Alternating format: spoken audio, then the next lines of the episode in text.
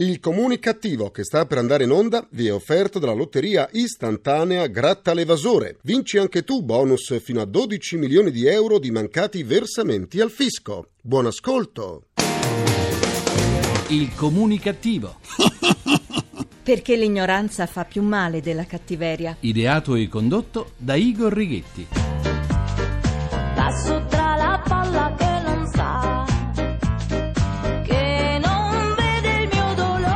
Buona comunicazione Italia tartassata dal vostro comunicativo di fiducia Igor Righetti. Bentornati alla nostra terapia radiofonica di gruppo di sana Comunicattiveria numero 1888 con l'88. Il mio saluto comunicativo di oggi lo dedico a tutti quei farmacisti e dipendenti delle farmacie comunali che non sorridono mai. Hanno modi garbati come l'ortica e sembrano farci un favore quando acquistiamo un prodotto. Per carità, per carità generalizzare è un errore sempre e comunque, ma la mia esperienza in numerose farmacie comunali è abbastanza negativa sul piano della comunicazione e del servizio. Per evitare di disturbare quei dipendenti cafoni delle farmacie comunali, evito di andarci e mi rivolgo sempre alle farmacie private, dove è più facile trovare un sorriso e un'accoglienza diversa. Questo accade perché chi in Italia ha il posto pubblico è convinto che ci resterà per sempre, a prescindere dal proprio livello di professionalità e in molti casi non fa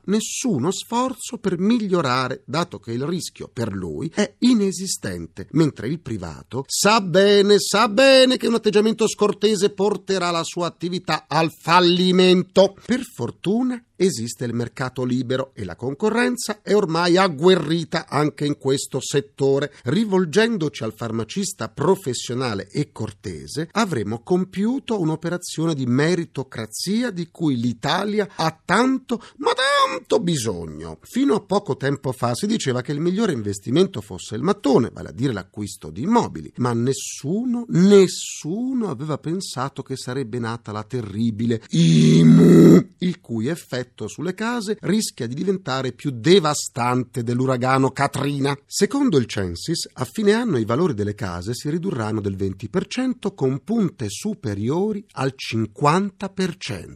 Il direttore generale Giuseppe Roma ha affermato che per far fronte alla nuova tassazione le famiglie venderanno le seconde case. Era una casa molto carina, senza soffitto, non si poteva entrarci Che meraviglia! Brutte notizie anche sul fronte delle costruzioni. A febbraio di quest'anno la produzione nelle costruzioni è crollata di oltre il 20% rispetto allo stesso mese del 2011. In confronto a gennaio la produzione è scesa del 10%. Ci conviene investire in lingotti d'oro e diamanti oppure in ortaggi. Continuiamo la terapia. Il momento storico che viviamo vede cadere tutte le vecchie credenze e non sto parlando di mobili. C'è una confusione incredibile di responsabilità e di ruoli. Prendiamo il caso che tanto fa parlare da un po' di tempo in qua, la vicenda del leader della Lega Umberto Bossi e della sua famiglia. Da sempre i soloni tuonano, la colpa dei padri ricadrà sui figli, prendendo spunto da un verso della Bibbia tratto dai Dieci Comandamenti.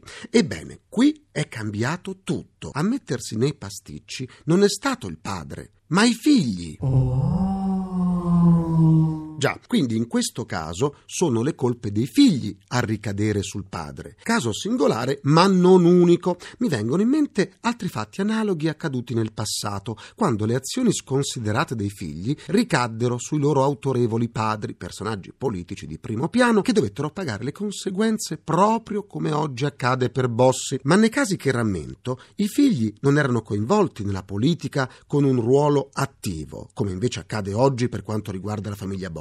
Certo, per un giovane non deve essere facile prendere le distanze dagli adulatori, dai falsi consiglieri. Tutto è falso.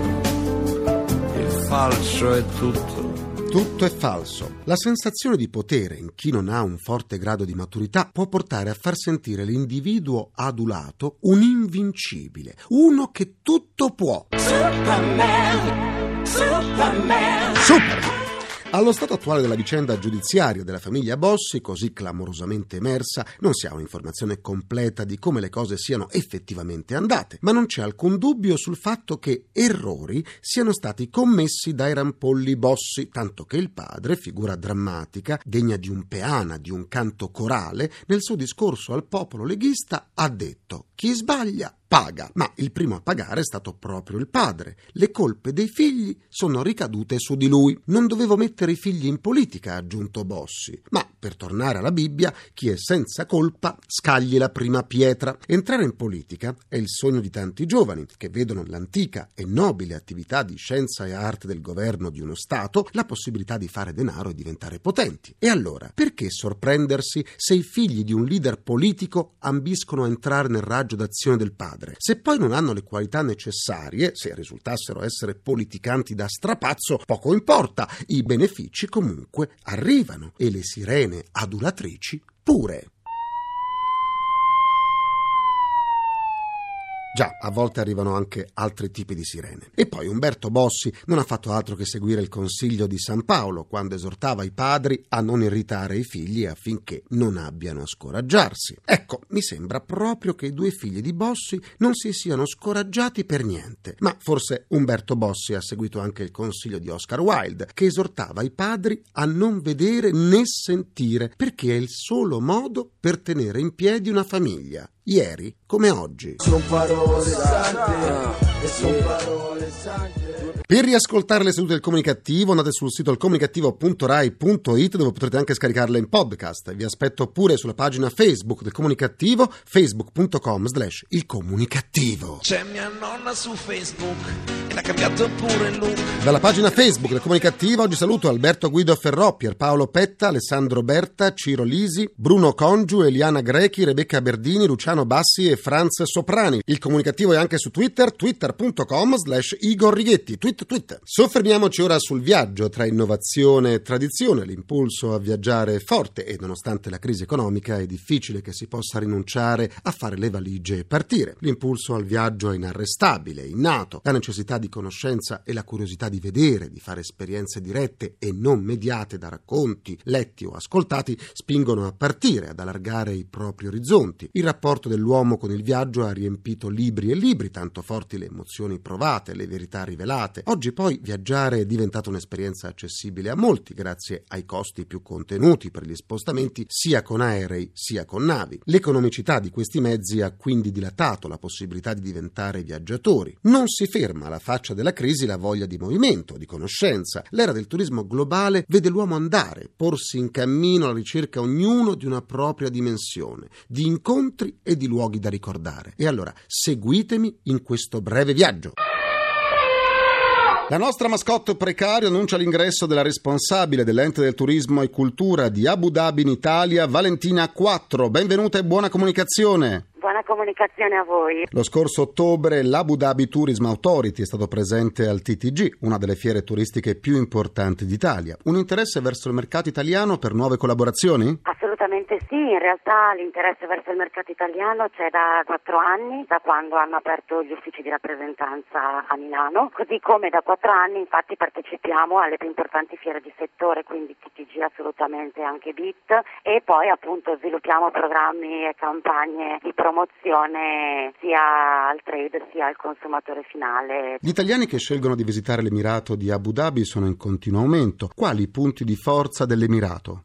Sicuramente prima di tutto il fatto che Abu Dhabi è al centro del mondo, quindi è facilmente raggiungibile da ovunque, ma soprattutto dall'Italia. Infatti con sole 6 ore di volo diretto dall'Italia e i voli sono giornalieri, quindi servita benissimo, si può raggiungere ad Abu Dhabi. Eh, Abu Dhabi oltretutto è la capitale degli Emirati Arabi Uniti ed è anche l'emirato più ampio dei sette emirati, infatti occupa l'80% del territorio e questo permette all'emirato di avere una varietà di paesaggio incredibile, infatti ha più di 200 isole naturali, un deserto sconfinato con dune che raggiungono anche 300 metri di altezza, un mare cristallino e poi sicuramente propone tantissime attività ed eventi di primo ordine. Da non confondere con l'Emirato vicino e molto noto che è Dubai, sì. che è un po' l'Emirato cugino diciamo di Abu Dhabi, ma la cosa molto interessante è che sono due realtà completamente diverse e assolutamente compatibili, per cui nulla toglie nel fatto di andare a visitare uno dei due e a quel punto anche passare qualche giorno nell'altro Emirato, perché Dubai è un po' la capitale culturale, dello shopping, del divertimento, è, è fatta per sorprendere. Abu Dhabi invece è molto più a misura d'uomo, è più vivibile, ha una passeggiata dove si può assolutamente appunto noleggiare bici, camminare sul lungomare, sono tanti localini. E quindi è molto più a misura d'uomo e punta anche a un target diverso, infatti in costruzione su Sadia Thailand che è sempre lì in città eh, c'è un distretto culturale che ospiterà un museo Guggenheim, un Louvre, un museo marittimo, un museo nazionale. E quindi anche il target a cui fa riferimento Abu Dhabi è un target eh, leggermente diverso da quello di Dubai. Due realtà diverse ma perfette per una vacanza all'insegna del divertimento e del relax.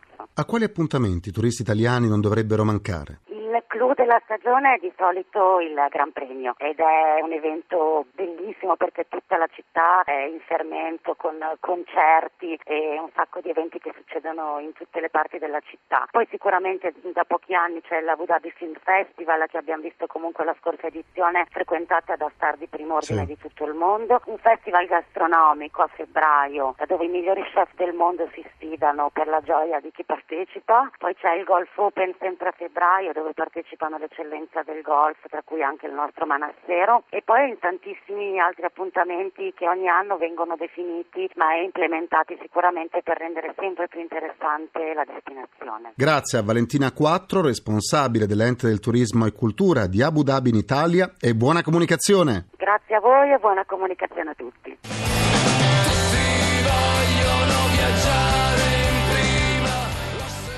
Cambiamo argomento, secondo il rapporto Italia 2011 l'87% degli italiani ha un sentimento positivo verso gli animali da compagnia che sono diventati componenti effettivi delle famiglie e rivestono un ruolo positivo per la salute umana. Andiamo quindi a scoprire come occuparci al meglio di loro per ricambiare l'affetto e le attenzioni incondizionate che i nostri amici a quattro zampe ci offrono. Do la buona comunicazione al veterinario Giorgio Porcino, bentornato. Buona comunicazione, grazie. Le temperature primaverili portano belle giornate e temibili malanni stagionali per i nostri compagni a quattro zampe. Quali i più diffusi e come difendere i nostri animali? Le temperature primaverili in effetti portano, come per noi, innanzitutto dei problemi allergici, quindi ci possono essere congiuntiviti e riniti allergiche, possono essere problemi cutanei perché comunque con la, con la primavera c'è anche poi un fiorire di acari. E un'altra cosa di cui vorremmo apporre l'attenzione naturalmente sono le zanzare. Col bel tempo ritornano anche le zanzare, quindi ricordatevi sempre che l'Italia è e lunga e che quindi ci sono delle patologie portate da queste zanzare che sono per il nord Italia la filariosi cardiopolmonare e per il centro-sud la lesmania. Quindi sono diciamo, due patologie molto serie e molto gravi eh, che riconoscono comunque anche poi delle terapie, riconoscono comunque anche delle prevenzioni. Quest'anno è già in commercio per la prima volta in Italia anche un vaccino per la lesmania. Quindi vi ricordiamo comunque che al di là di tutto è importantissimo proteggere i cani con degli antiparassitari che oltre diciamo,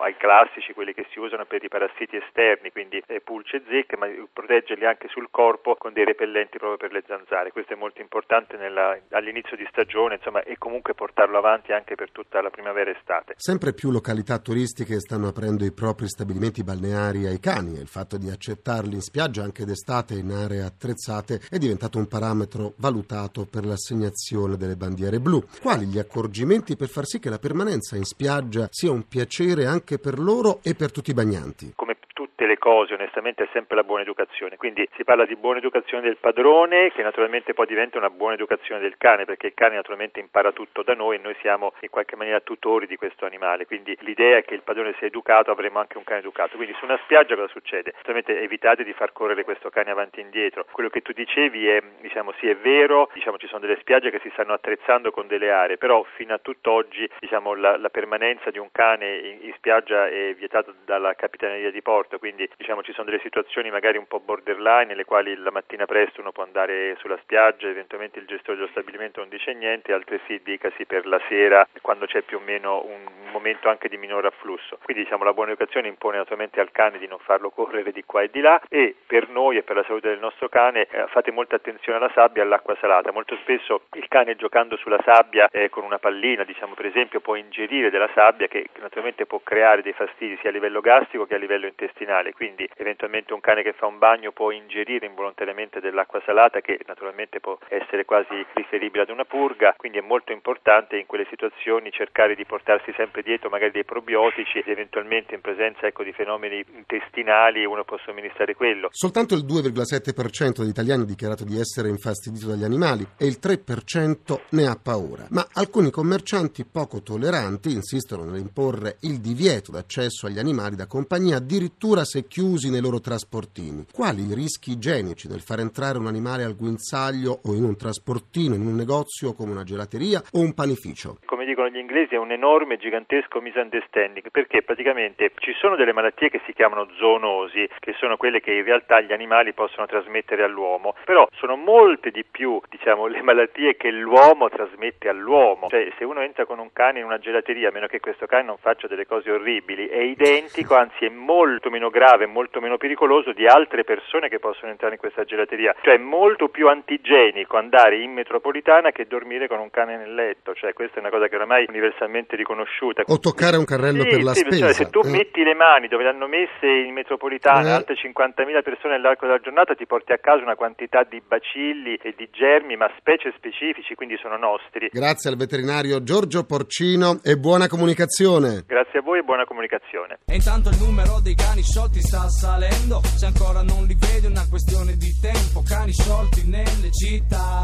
Alzano il volume con... Concludo anche questa seduta con il mio pensiero comunicativo. La Guardia di Finanza del gruppo di Trieste ha smascherato quattro idraulici, di cui tre evasori totali e uno paratotale, per un ammontare di circa 5 milioni di euro. Ma allora, dello spot pubblicitario che mostrava gli evasori come parassiti della società, a questi quattro idraulici non gliene fregava un tubo? Ringrazio i miei inossidabili complici Vittorio Lapi, Walter Ghetti, Carla Pagliai e Massimo Curti. Un ringraziamento a Francesco Arcuri. Alla console Alla console Alla console tra i, Folletti! Folletti! tra i folletti esodati c'è Massimiliano Savino. La terapia quotidiana del comunicativo tornerà domani sempre alle 17.20 più IVA del 21%. Buona comunicazione e buon proseguimento dal vostro portatore strano di comunicativeria. Igor Righetti, grazie, a domani. Il comunicativo. Perché l'ignoranza fa più male della cattiveria. Ideato e condotto da Igor Righetti.